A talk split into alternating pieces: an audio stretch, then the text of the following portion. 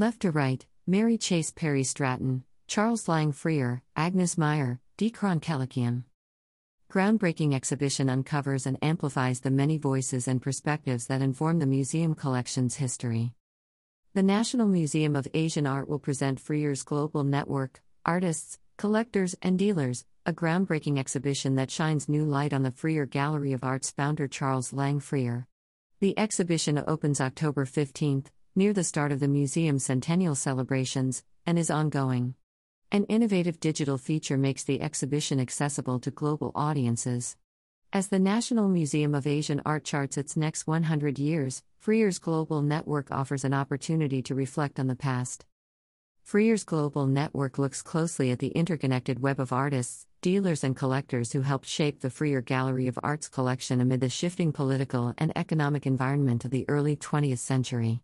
The exhibition and its accompanying digital media are part of the museum's work to uncover and amplify the many voices and perspectives that form the museum. The hybrid on site and online exhibition highlights often unseen elements of art history and museum practice, including provenance research, which documents the ownership of objects in the museum's collection. The accompanying digital story map allows visitors to explore the stories of four individuals Bunkio Matsuki, Dikran Kelekian, Mary Chase Perry Stratton, and Yamanaka Sadajiro, each of whom played a major role in shaping the collection that Freer bequeathed to the nation. The National Museum of Asian Art has been a leader in provenance research for many years, said Chase F. Robinson, Dame Jillian Sackler, director of the Arthur M. Sackler Gallery and Freer Gallery of Art, the National Museum of Asian Art. Especially as we move into our second century, we are committed to presenting the history of our objects in innovative ways. The 22 objects displayed in Freer's global network, including American paintings and stoneware, Japanese ceramics, ancient Chinese bronzes, and Near Eastern pottery, illustrate Freer's network in operation. The exhibition is deeply informed by both archival material and ongoing scholarship on Freer and his time. It's such a pleasure to put Freer in the larger context of his moment, and to highlight individuals such as Agnes Meyer and Mary Chase Perry Stratton, women whose taste and artistic talent shaped Freer's collecting in foundational ways, said Diana Greenwald, Lunder Curator of American Art. Just as Freer's global network celebrates the many figures who shaped the institution's art collection, the exhibition itself was not conceived as a singular vision, said Catherine Roeder, guest curator. Rather, it was a collective project that brought together colleagues from different departments within the museum. About the Smithsonian's National Museum of Asian Art.